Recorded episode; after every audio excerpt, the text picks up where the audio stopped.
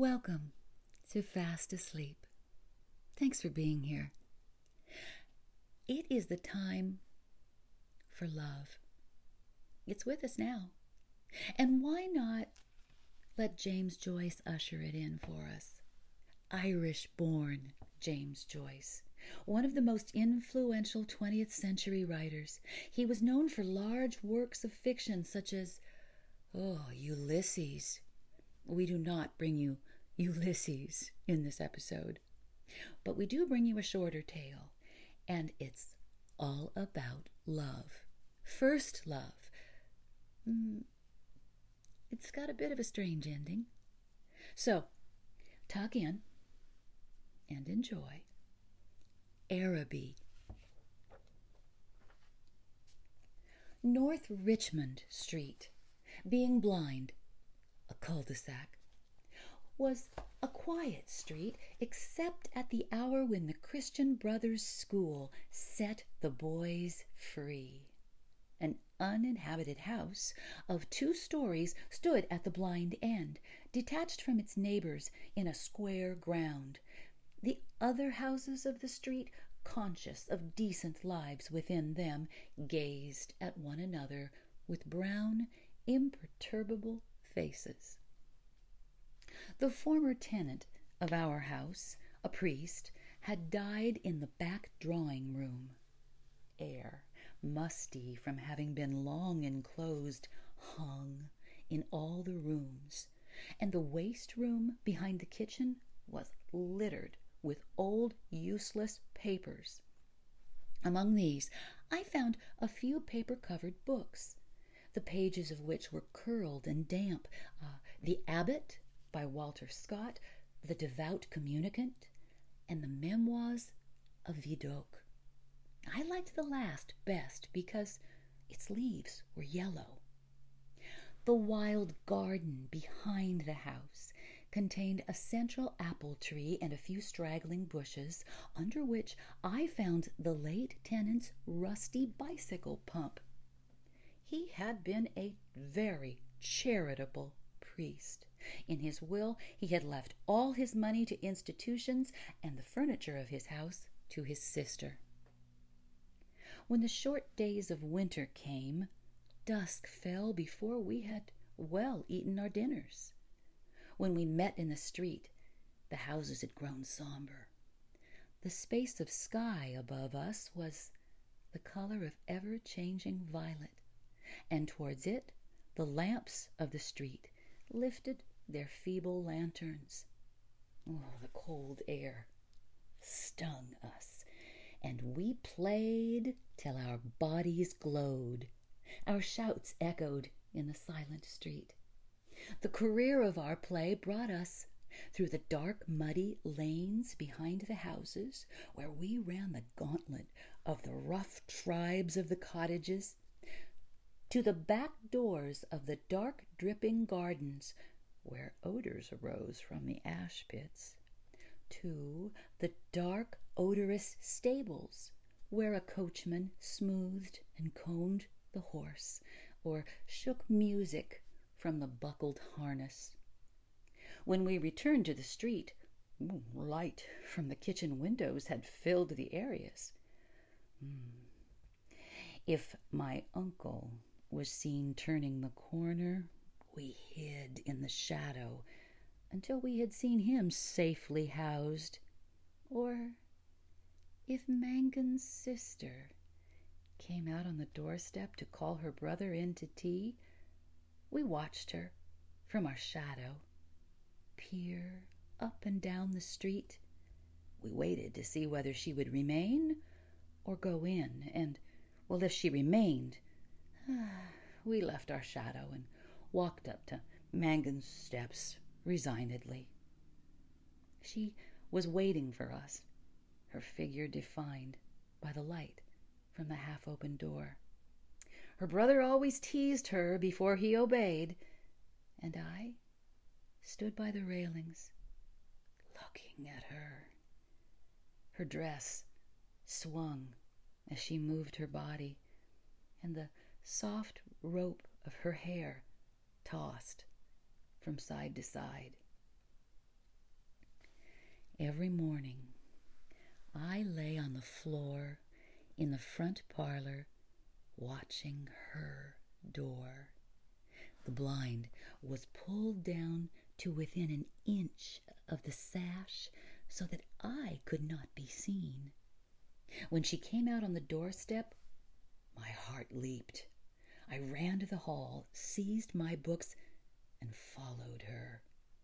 I kept her brown figure always in my eye, and when we came near the point at which our ways diverged, I quickened my pace and passed her.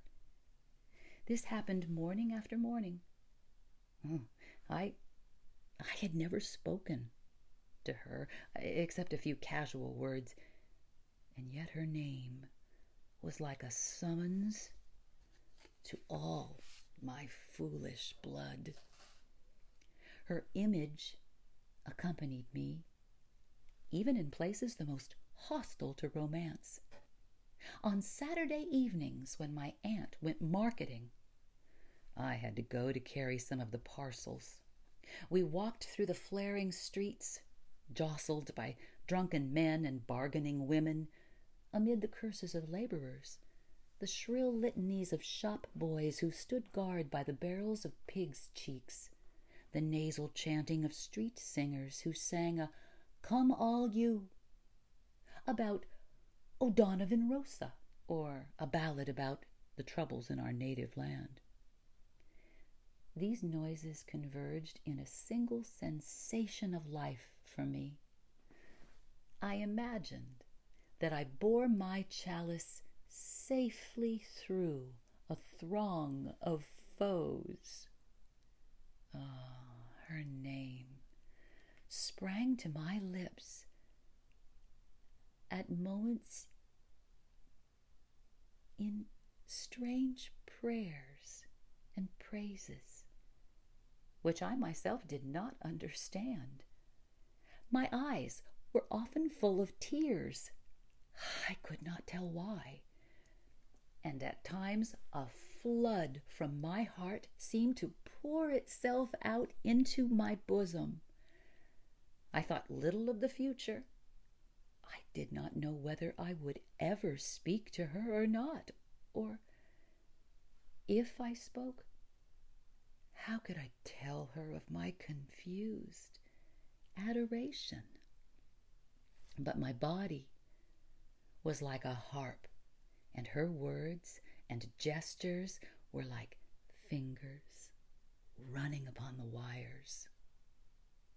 One evening, I went back into the drawing room in which the priest had died. It was a dark, rainy evening, and there was no sound in the house. Through one of the broken panes, I heard the rain impinge upon the earth, the fine, incessant needles of water playing in the sodden beds. Some distant lamp or lighted window gleamed below me. I was thankful that I could see so little. All my senses seemed to desire to veil themselves, and feeling that I was about to slip from them, I pressed the palms of my hands together until they trembled, murmuring, Oh, love, oh, love, many times. At last, she spoke to me. When she addressed the first words to me, I was so confused that I did not know what to answer. She asked me, Was I going to Araby? I forgot whether I answered yes or no. It would be a splendid bazaar. She said she would love to go. Oh, and why can't you? I asked. While she spoke, she turned a silver bracelet round and round her wrist. She could not go, she said, because there would be a retreat that week in her convent. Her brother and two other boys, well, they were fighting for their caps, and I? I was alone at the railings. She held one of the spikes, bowing her head towards me. the light from the lamp opposite our door caught the white curve of her neck, lit up her hair that rested there, and falling, lit up the hand upon the railing. It fell over one side of the dress and caught the white border of a petticoat, just visible as she stood at ease. Ah, it's well for you, she said. Well, if I go, I said, I will bring you something. Oh, what innumerable follies laid waste my waking and sleeping thoughts after that evening. I wished to annihilate the tedious intervening days. Oh, I chafed against the work of school. At night in my bedroom, and by day in the classroom, her image came between me and the page I strove to read. The syllables of the word Araby were called to me through the silence in which my soul luxuriated and cast an Eastern enchantment over me. I asked for leave to go to the bazaar on Saturday night. My aunt was surprised and hoped it was not some Freemason affair. I answered few questions in class. I watched my master's face pass from amiability to sternness. He hoped I was not beginning to idle. I could not call my wandering thoughts together. I had hardly any patience with the serious work of life, which, well, now that it stood between me and my desire, seemed to me child's play, ugly, monotonous child's play. On Saturday morning, I reminded my uncle that I wished to go to the bazaar in the evening. He was fussing at the hall stand, looking for the hat brush, and answered me curtly, Yes, yes, boy, I know. As he was in the hall, I could not go into the front parlor and lie at the window. I felt the house in bad humor and walked slowly towards the school. The air was pitilessly raw, and already my heart misgave me. When I came home to dinner, my uncle had not yet been home. Hmm, still, it was early. I sat staring at the clock for some time, and when its ticking began to irritate me, I left the room. I mounted the staircase and gained the upper part of the house. The high, cold, empty, gloomy rooms liberated me, and I went from room to room singing. From the front window, I saw my companions playing below in the street. Their cries reached me, weakened and indistinct. And leaning my forehead against the cool glass, I looked over at the dark house where she lived. I may have stood there for an hour, seeing nothing nothing but the brown clad figure cast by my imagination, touched discreetly by the lamplight, at the curved neck, at the hand upon the railings, and at the border below the dress. When I came downstairs again, I found Mrs. Mercer sitting at the fire. She was an old garrulous woman, a pawnbroker's widow, who collected used stamps for some pious purpose. I had to endure the gossip of the tea table. The meal was prolonged beyond an hour, and still my uncle did not come. Mrs. Mercer stood up to go. She was sorry she couldn't wait any longer, but after eight o'clock she did not like to be out late, as the night air was bad for her. When she had gone, I began to walk up and down the room, clenching my fists.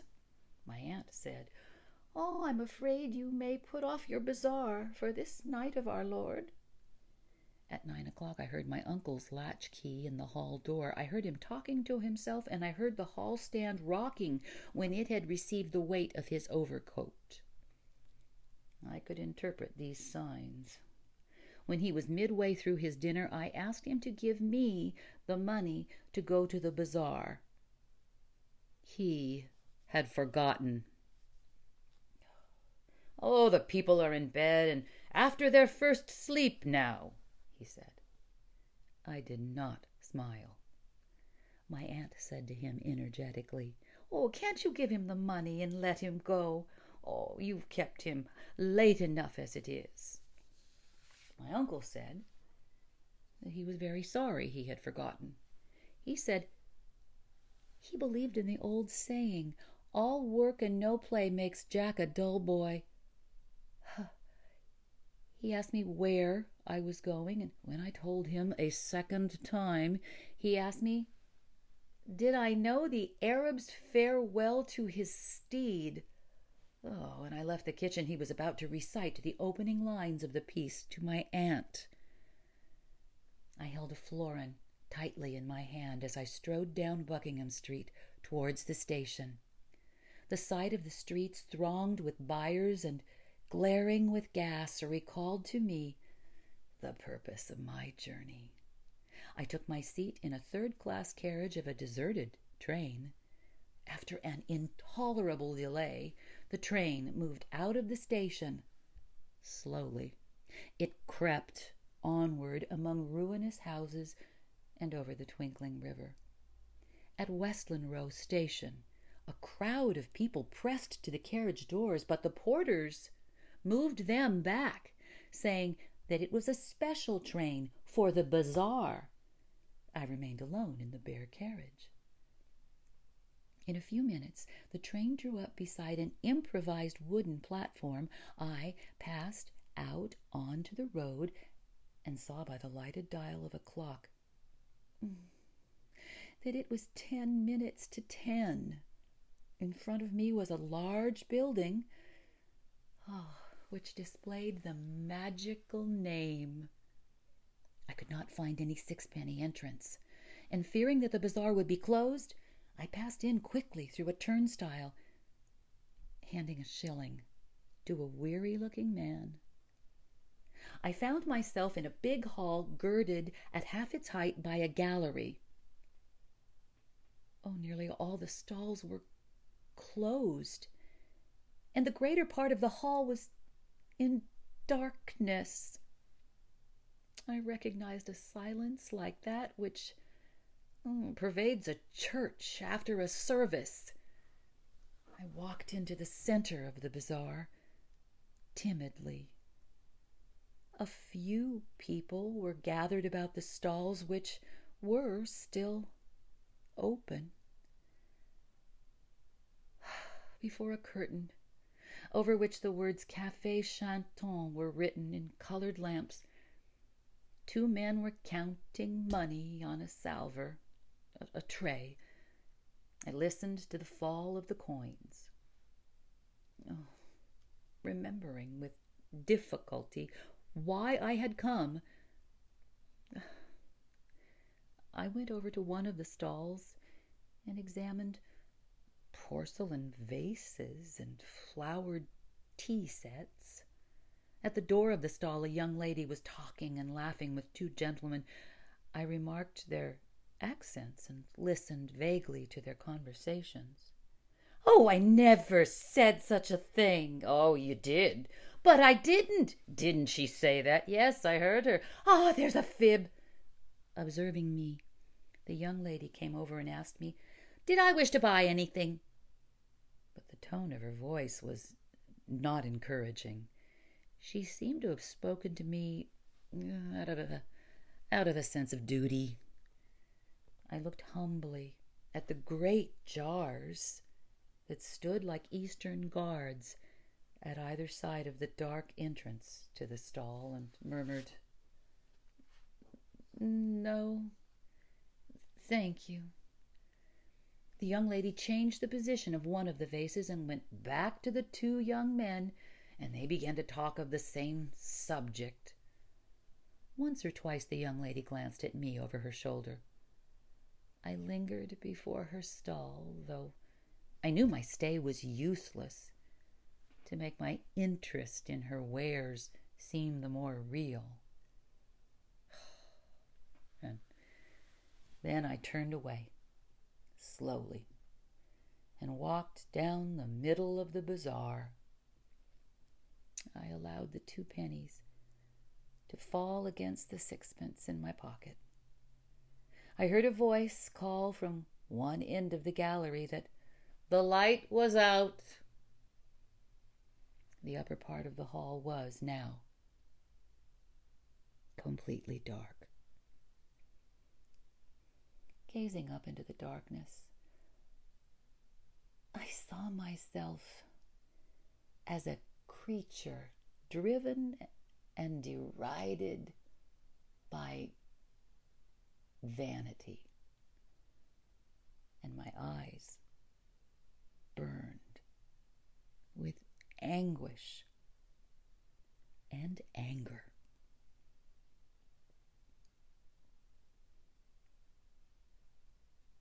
Good night.